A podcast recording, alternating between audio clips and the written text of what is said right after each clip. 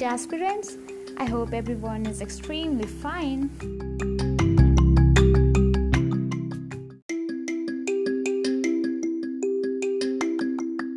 So, today itself, we'll start with the different unit called plant physiology. So, the first chapter in this is the transport in plants.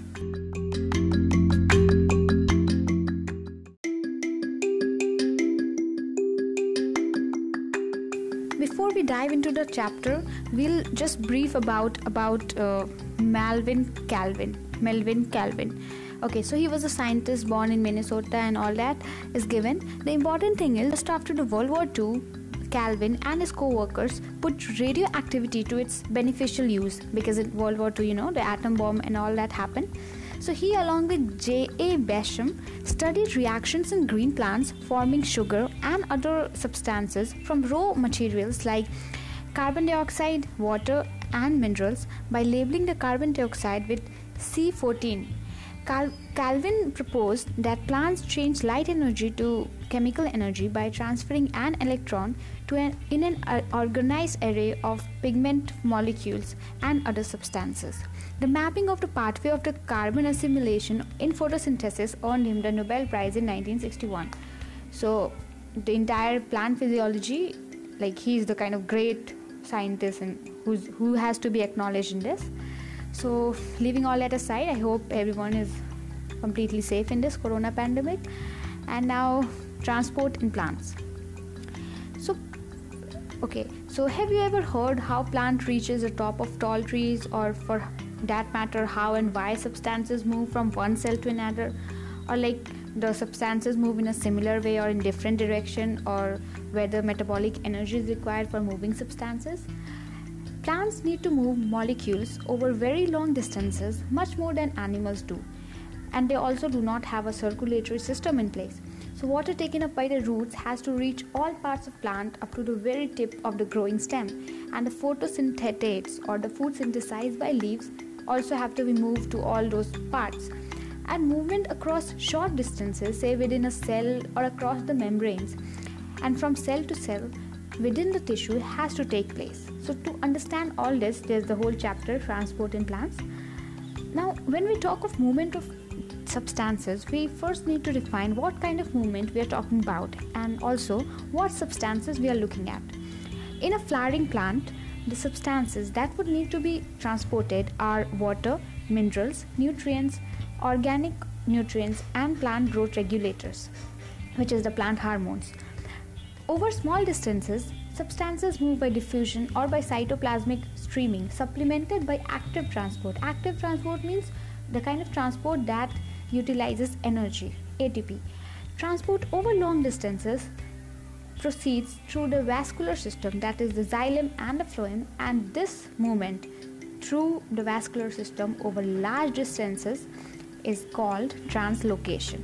It's a highlighted word in the NCERT, so it is important. Now, one thing that we need to understand is the direction of transport. In rooted plants, transport in xylem, which is of water and minerals, is essentially unidirectional from that is from the roots to the stem because the roots absorb the water and the nutrients the minerals from the soil and then they transport it upwards to the stems organic and mineral nutrients however undergo multi multi-directional transport they have to be distributed all throughout the plant and organic compounds synthesized in the photosynthetic leaves are tra- exported to all other parts of the plant, including the storage organs. From the storage organs, they are later re exported. So there's a lot of movement, you know, jam is there. Move nutrients and water and minerals jam. The mineral nutrients are taken up by the roots and are transported upwards into the stem, leaves, and the growing region. When any plant part undergoes senescence, that is, the olding, the aging of the plant part, nutrients may be withdrawn from such regions and moved to the growing parts. Hormones or plant growth regulators and other chemical signals are also transported, though in very small amounts, sometimes in a strictly polarized or unidirectional manner, from where they are synthesized to other parts. So, hence, in a flowering plant, there is a complex traffic of compounds, as I pointed out. So, now first section in this we have understood that okay so why transport was important and like what kind of transport happens of what substances transport happens now we'll understand the means of transport. The first means is diffusion. Movement by diffusion is passive. That means it does not include the utilization of energy. And it may be from one part of the cell to the other or from cell to cell or over very short distances. Say from the internal from the intercellular spaces of a leaf to the outside. No energy expenditure takes place in diffusion. Molecules move in a random fashion like diffusion doesn't mean the movement of particles from higher concentration to lower concentration as you might have read in class 9 or lower classes. Diffusion is actually a random movement but the net result is that the substances move from regions of higher concentration to regions of lower concentration. But otherwise the movement is totally random. Okay? And diffusion is a very slow process and it is not dependent on a living system diffusion is obvious in gases and liquids but diffusion in solids rather than of solids is more likely. You understand this? Diffusion in solids rather than of solids is more likely. Like in liquids and gases, diffusion is very much vis- like it's very visible thing. But in solids, we do not actually you know see lot of diffusion of solids. We see diffusion in solids, and diffusion is very important for plants since it is the only means for gaseous movement within the plant body. So, for the gaseous exchange, diffusion is the prime important thing in plants. Now, diffusion rates are affected by the gradient of concentration, the permeability of membrane, and the, perme- the permeability of the membrane separating them, temperature, and pressure. And it also inversely depends upon the size of molecules which are to be diffused. Now, the second kind of uh, means of transport is the facilitated diffusion. Understand this very carefully because this is kind of a new concept, maybe for you. So, bear with me. If you're bored, then you can go look outside your window and just do it and come back because you cannot go out. It's Corona pandemic, and I won't even suggest you to go talk to your friends on phone because it's very distracting. So just come back. Okay now facilitated diffusion. The diffusion rate depends on the size of the substances. Obviously small substances diffuse faster. The diffusion of any substance across the membrane also depends on solubility in lipids because lipids is the major constituent of the cell membrane. We'll study uh, okay so I, I guess you've studied the chapter the cell chapter if you have not, you can go check that uh, the cell membrane is made up of phospholipids. Lipids is the fats. Substances soluble in lipids diffuse through the membrane faster. It's very surprising because you might be thinking that the membrane is made up of lipids and the substances are soluble in lipids, so they should be, you know, solvated in the membrane and they should take more time, but eventually it's faster. And substances that have a hydrophilic moiety find it difficult to pass through the membrane. So their movement has to be facilitated. So like it's it's much like you know it's your own school. So you can go anywhere you like. You are like the boss of a school. You know all the places to hide all the places to bunk. But when you go to an inter school or something like that and there you don't know where the mess is where do we have to go where's the auditorium and then like they appoint some monitors or prefects to guide you through every way. And then you make friends with them eventually you learn like okay this is the place where we have to bunk this is the place we have to eat or whatever. So it's like you need a guide for that. So the facilitated diffusion is much like a guide for all those hydrophilic moiety substances which find it difficult to pass through that lipid membrane. I think i explained it well. Membrane proteins okay so who is the guide the membrane proteins which are also called the carrier proteins. So, membrane proteins provide sites at which such molecules cross the membrane. Which molecule? The hydrophilic moiety molecules. They do not set up a concentration gradient. A concentration gradient must already be present for molecules to diffuse, even in facilitated diffusion. Like it's also a diffusion, it's also passive, it does not utilize energy. So, it's just that if the concentration is favorable for the substance to pass through there, then the facilitated uh, then the carrier protein would come forward to make it pass through it. But if the concentration is not favorable you have to use active diffusion. That's the only way you can do it. In facilitated diffusion special proteins help move substances across membranes without expenditure of ATP energy. Facilitated diffusion cannot cause net movement of molecules from a low to a high concentration because this would require input of energy which is against the whole concept of diffusion. Transport rates reaches a maximum when all of the protein transporters are being used. Like that's a kind of saturation.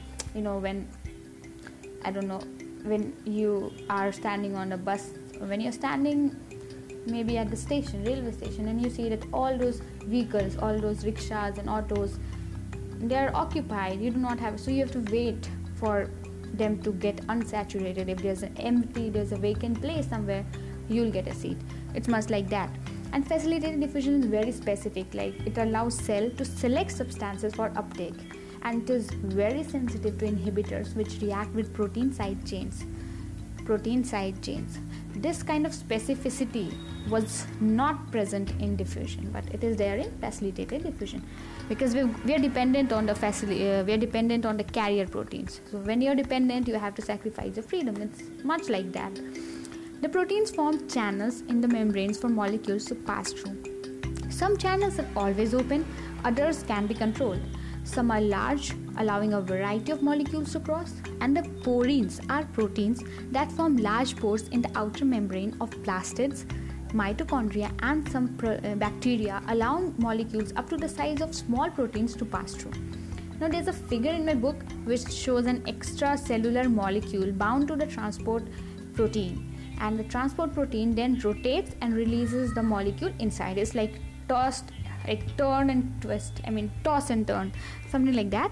And the water like the example is the water channels made up of eight different types of aquaporins you need to remember this that there are eight different types of aquaporins in water channels. Now even in facilitated diffusion there are different kinds like passive symport and antiport. So as the name suggests anti means opposite sim means together. Okay so, some carrier proteins allow diffusion only if two types of molecules move together. So, in a symport, both molecules cross the membrane in the same direction. In antiport, they move in a in opposite direction. And when a molecule moves across the membrane independent of other molecules, this is called uniport. So, uni means one, sim means together, and di means opposite. Now, the third part is active transport. All the pumps are active transport. Okay uh, you'll read about the pumps in uh, the neuro neural neural system chapter. So active transport uses energy to transport and pump molecules against a concentration gradient. What does it mean against a concentration gradient? It means that the transport takes place from lower concentration to higher concentration which is exactly opposite to the diffusion case. Active transport is carried out by specific membrane proteins and hence different proteins in the membrane play a major role in both active as well as passive transport. Pumps are proteins that uses energy to carry substances across the cell membrane. And these pumps can transport substances from low concentration to higher concentration. And this is called uphill movement. You know uphill is like going from lower to higher. Going from higher to lower is downhill which is the diffusion transport re- rate reaches a maximum when all the protein transporters are being used. So, this is called saturation. And like enzymes, the carrier protein is very specific in what it carries. These proteins are also very sensitive to inhibitors that react with protein side chains. So, only because all these active transport and facilitated transport are dependent, the facilitated transport is dependent upon the carrier molecules and the active transport is dependent upon energy ATP so that's why they are very specific and they are also sensitive to inhibitors. You know they have also always have to be you know stay alert because they are dependent and the diffusion is the is the like the cool guy. He's totally undependent over anybody and then that's why the diffusion is not so much sensitive to inhibitors. Now there's a comparison of different transport processes and there's a diagram i think mm, it's just a table. You like the criteria is require special protein membranes. So in diffusion simple diffusion it's no. In facilitated transport and active transport it's yes. Highly selective simple diffusion no. Facilitated and active yes. Transport saturates no. In simple diffusion but yes in both. Facilitated and active. Uphill transport no. In simple diffusion and no. Uphill transport no. In simple diffusion and no in facilitated transport but yes in active transport. Uphill transport means from lower concentration to higher using energy. Requires atp energy no in simple diffusion no in facilitated transport and yes in active transport. Now this was all guys. Now one thing which is a very new thing maybe i've never read it before is the plant water relations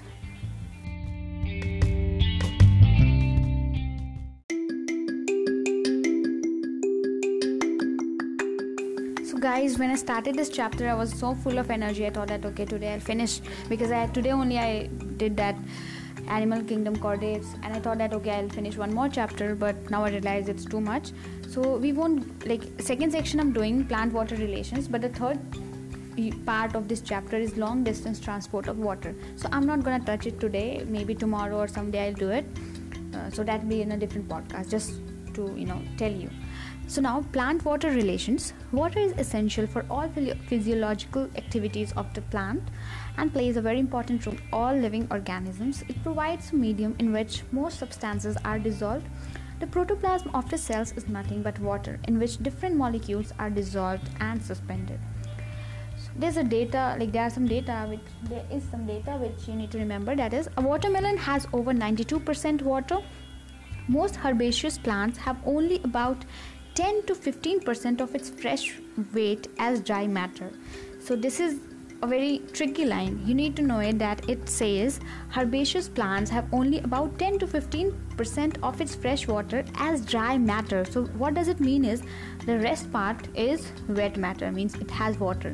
So, herbaceous plants have got at least 85 to 90% of its fresh weight as water.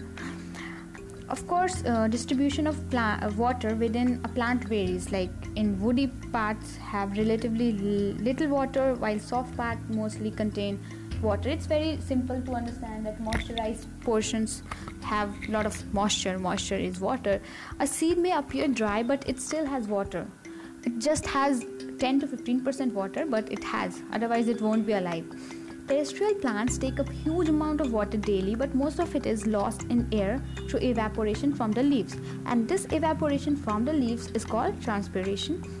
A mature corn plant absorbs almost 3 liters of water in a day, whereas a mustard plant absorbs water equivalent to its own weight in almost about 5 hours.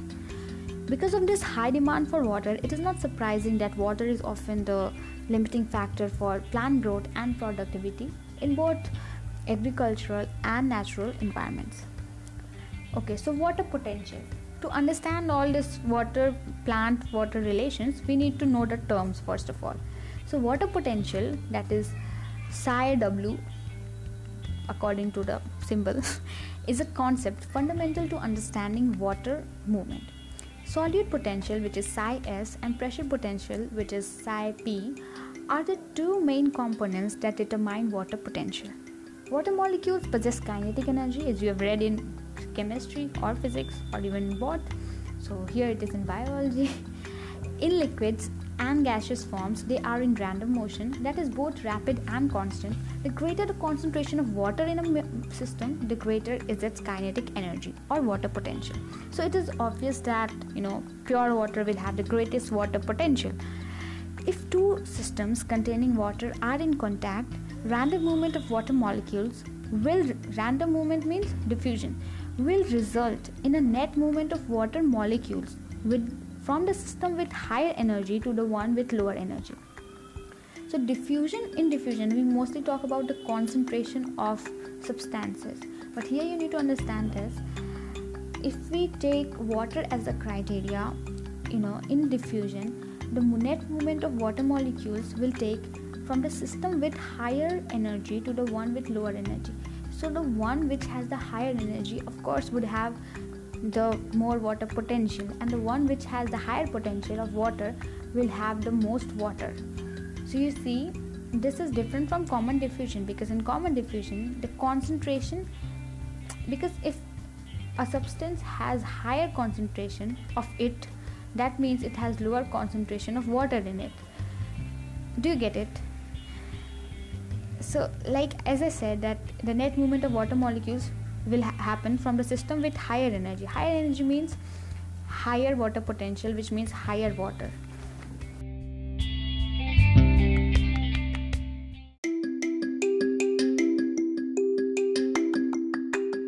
Which means higher water. So from higher water to the lower water means the lower amount of water which means having lower water potential which of course means having lower energy so this is a kind of tricky thing but you need to understand it. So this process of movement of substances down a gradient of free energy is called diffusion. Okay. Water potential is denoted by greek symbol psi or the symbol psi and is expressed in pressure units such as pascals by convention, the water potential of pure water at standard temperatures, which is not under any pressure, is taken to be zero. So, as I said before, that water potential of pure water is the highest because it's got the most amount of water, and by convention, it is at uh, at standard temperatures it is zero. So, what we understand from there is that all other water potentials, every substance in the world except for pure water would be negative because as the highest is zero i mean how lower can you go from zero? You can just go into the negative. That's all it is. Now yeah and the magnitude of this lowering due to dissolution of solute is called solute potential. So you know the pure water will have the highest water potential which is zero. And uh, except that all the solutions in the whole world will have a lower water potential which will be negative and this the magnitude of this lowering due to dissolution of the solute is called solute potential and it is, it is represented by the symbol psi s. Of course psi s is always negative. The more solute molecules the lower and the more negative is the psi s. You get it? For a solution at atmospheric pressure the water potential is equal to solute potential. Okay? And as the pressure increases pressure increases more than the atmospheric pressure the water potential increases and thus becomes greater than solute potential. One more thing you need to realize here is the more solute molecules the lower and the more negative is psi s. More negative means minus 20 is more negative than minus 10 and thus minus 20 has got the lower lower solute potential. So like minus 20 has got the lower mole, uh, lower solute potential because it, it is in negative. And that's why it has got more solute particles than the one solution with the minus 10 it is very tricky to understand but whole plant physiology is like that and you have to study because by botany is a part of biology. So that's it guys. Pressure can build up in a plant system when water enters a plant cell due to diffusion. And this causes a pressure built up against the cell wall which makes the cell turgid which this increases the pressure potential. And pressure potential is usually positive though in plants negative potential or tension in the water column in the xylem plays a major role in water transport up or stem. Pressure potential is represented by psi p and water potential is thus affected by the solute and the pressure, pressure potentials and the relationships that is psi w is equal to psi s plus psi p that is the water potential is equal to the sum of the solute potential and the pressure potential if you're if you open your book along with it you might be seeing the symbols there. Good. Now the second thing is osmosis. As i told you before like diffusion and osmosis is a bit different because diffusion is from a lower concentration to i mean sorry lower concentration of water to higher concentration of water. But lower concentration of water means the higher concentration of the substance of the solute because water is the solvent. So okay confusions aside we'll study it. Osmosis. The plant cell is surrounded by a cell membrane and a cell wall. The cell wall is freely permeable to water and substances in solution and hence it is not a barrier to movement. In plants the cells usually usually contain a large central vacuole whose contents the vacuolar sap contribute to the solute potential of the cell in plant cells, the cell membrane and the membrane of the vacuole, that is the chloroplast, together are important determinants of movements of molecules in and out of the cell. Osmosis is a term used to refer specifically to the diffusion of water across a differentially or selectively permeable membrane. Osmosis occurs spontaneously in response to a driving force and the net direction and rate of osmosis depends upon two factors which is the pressure gradient and the concentration gradient water will move from its region of higher chemical potential you got it water will move from its region of higher chemical potential to its region of lower chemical potential until equilibrium is reached. At equilibrium, the two chambers should have nearly the same water potential. So, water will move from its region of higher chemical potential which means water will move from the solute's lower chemical potential to the solute's higher con- chemical potential. Because a solute having like having more solute in a solution means having less solvent in it. And water is a solvent. I hope you get it. I, I don't know whether i'm good at explaining this or not but this is a simple thing you might even ask your teacher because this podcast is totally a revision thing. I'm not going to explain everything which i'm doing actually but okay mind you uh, there are some questions in this. I think you can do them by yourself because it's a revision podcast. Yeah. And uh, okay so experiment is given. Now external pressure can be applied okay so this whole funnel you know there's a demonstration of osmosis a, thistle funnel is filled with sucrose solution and kept inverted in a beaker containing water. Now, the A diagram in the A diagram, water will diffuse across the membrane as shown by the arrows, like water will go into that uh, funnel to raise the level of the solution in the funnel. And in the second the pressure can be applied as shown to stop the water movement into the funnel. So the pressure is the external pressure which we are applying from outside so, this external pressure can be applied from the upper part of the funnel such that no water diffuses into the funnel through the membrane. And this pressure required, because this is the additional pressure which we are doing, required to prevent water from diffusion is in fact the osmotic pressure. And this is the function of the solute concentration. So more the solute concentration greater will be the pressure required to pre- prevent water from diffusing in. Numerically osmotic pressure is equivalent to osmotic potential but the sign is opposite. So if we are applying the external force pressure so the osmotic pressure is the positive pressure applied while the osmotic potential is negative. I hope you get it. Third part is the plasmolysis. So the behavior of plant cells with regard to water movement depends on the surrounding solution if the external solution balances the osmotic pressure of the cytoplasm, it is called the isotonic. Iso means neutral. If the external solution is more dilute than the cytoplasm, it is called hypotonic. And if the external solution is more concentrated, it is hypertonic. Cells swell in hypotonic solution and shrink in hypertonic.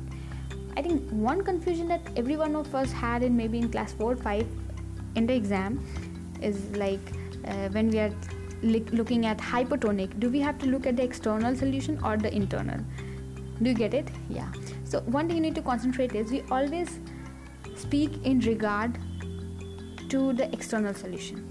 Okay. So if the external solution is less less concentrated means more dilute it is hypotonic. If the external solution is more concentrated it is hypertonic we always look in regards to the external solution remember it.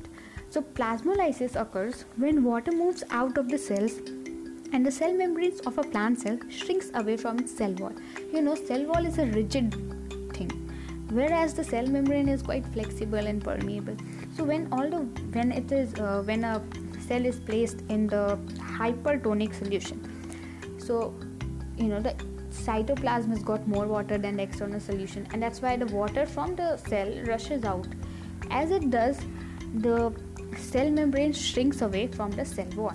There's a whole diagram. This is called plasmolysis basically. Uh, the whole diagram is given.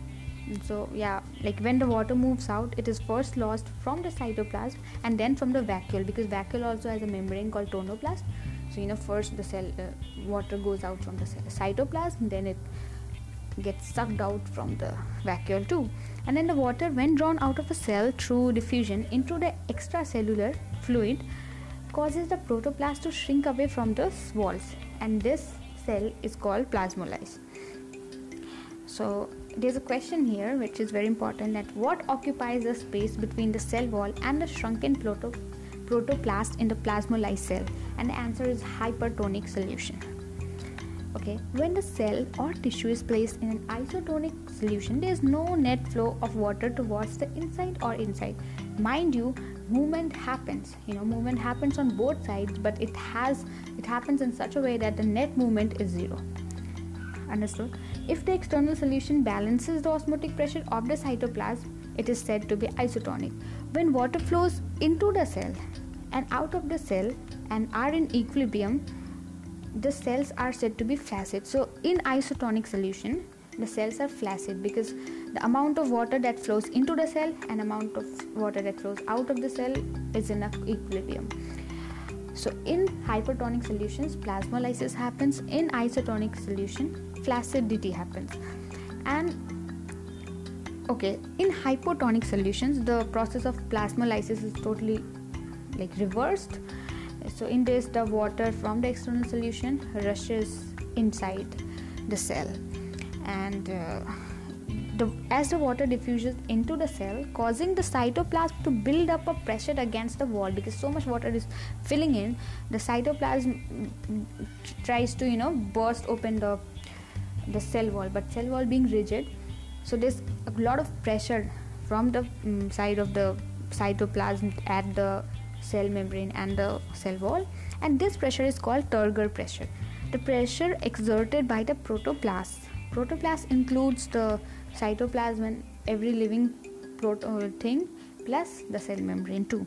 So the pressure exerted by the protoplast due to the entry of the water against the rigid walls is called pressure potential, psi p. Because of the rigidity of the cell wall, the cells does not rupture. Rupture. Sorry, sorry, it was rupture. And this turgor pressure is ultimately responsible for enlargement and extension and growth of cells because they push from the inside. You know, there's a motivational line that when you break from inside you grow. Like when the egg breaks from the inside you know a life is formed. I think you all have heard of hatching. Okay so when the cell breaks from inside a life is formed. But when the eggs break from the outside lives are destroyed. So that's a kind of motivation thing. Like you have to break from inside you have to feel from inside and then you'll crack anything in the world. Maybe it's meat maybe it's anything okay? So i think that was quite a big motivation for for medical aspirants. One more thing is in plasmolyzed cells plasmolysis happens in hypertonic solutions and in this the psi p that is the pressure potential is negative. You know why it's negative? Because whole of the water rushes out you know plasmolysis the shrinking away of the cell membrane from the cell wall. And in isotonic solution the flaccidity happens where the psi p that is the pressure potential is zero because the amount of water coming in is equal to the amount of water going out. So there's no net movement of water from any side. And that turgidity happens in hypotonic solution. In this lots of water gets in and then builds a pressure against the rigid wall. And in this psi p that is the pressure potential is positive now the fourth part and i think the last part that i'm to do today because i'm a bit tired now is the imbibition. So, imbibition is the special type of diffusion where water is absorbed by solids and colloids, causing them to increase in volume. The classical example of imbibition are absorption of water by seeds and dry wood. You know, I think you've all heard of that thing that uh, when you put any furniture or anything in water, they kind of swell up. You know, the gates, the wooden gates, wooden doors, if you have at home, like they won't they won't shut up or they won't open up at once in rainy season because water gets inside and they kind of swell up because they imbibe the water. Imbibe means kind of absorbing but it happens in solids and colloids okay? Uh, the pressure that is produced by the swelling of wood has been used by the prehistoric man to split rocks and boulders if it were not for the pressure due to imbibition, seedlings would not have been able to emerge out of the soil into the open. They probably would have never been able to establish, and without the seeds, without the plants, there would not have been life. So, imbibition is very important. And imbibition is also diffusion, since water movement is along a concentration gradient. The seeds and other such materials which almost have no water hence they absorb water easily. Like you know look at a child four year old child he doesn't have anything in the brain. You tell him or her anything he or she will remember it like feed him anything in the brain. But as you age you realize that your grasping capacity gets lower and lower. So the same thing the seeds and seeds have got just 10 to 15 percent water which is very less. So they've got like they've got no water okay? So when they get water they absorb very easily because they're totally empty you know. Um, they have a lack of water. And water potential gradient between the absorbent and the liquid imbibe is essential for imbibition i think you read about it in a chapter in uh, in chemistry in class 12 uh, surface chemistry. You'll read about it imbibition in whole detail. And in addition for any substance to imbibe in a liquid, affinity between the absorbent and the liquid is a prerequisite. So there should be an affinity between the one to be absorbed and one who absorbs. Otherwise, imbibition won't happen. It's a kind of diffusion, but in this diffusion, the water is absorbed by the solids and colloids. With this, we come to end of today's podcast. In the next, we'll study about long distance transport of water and how do plants absorb water, uh, water movement, upper plant transpiration, pull, all that uptake and pressure flow phloem transport. So i think everyone is fine. Keep safe in this covid pandemic and uh, study. All the best guys. Thank you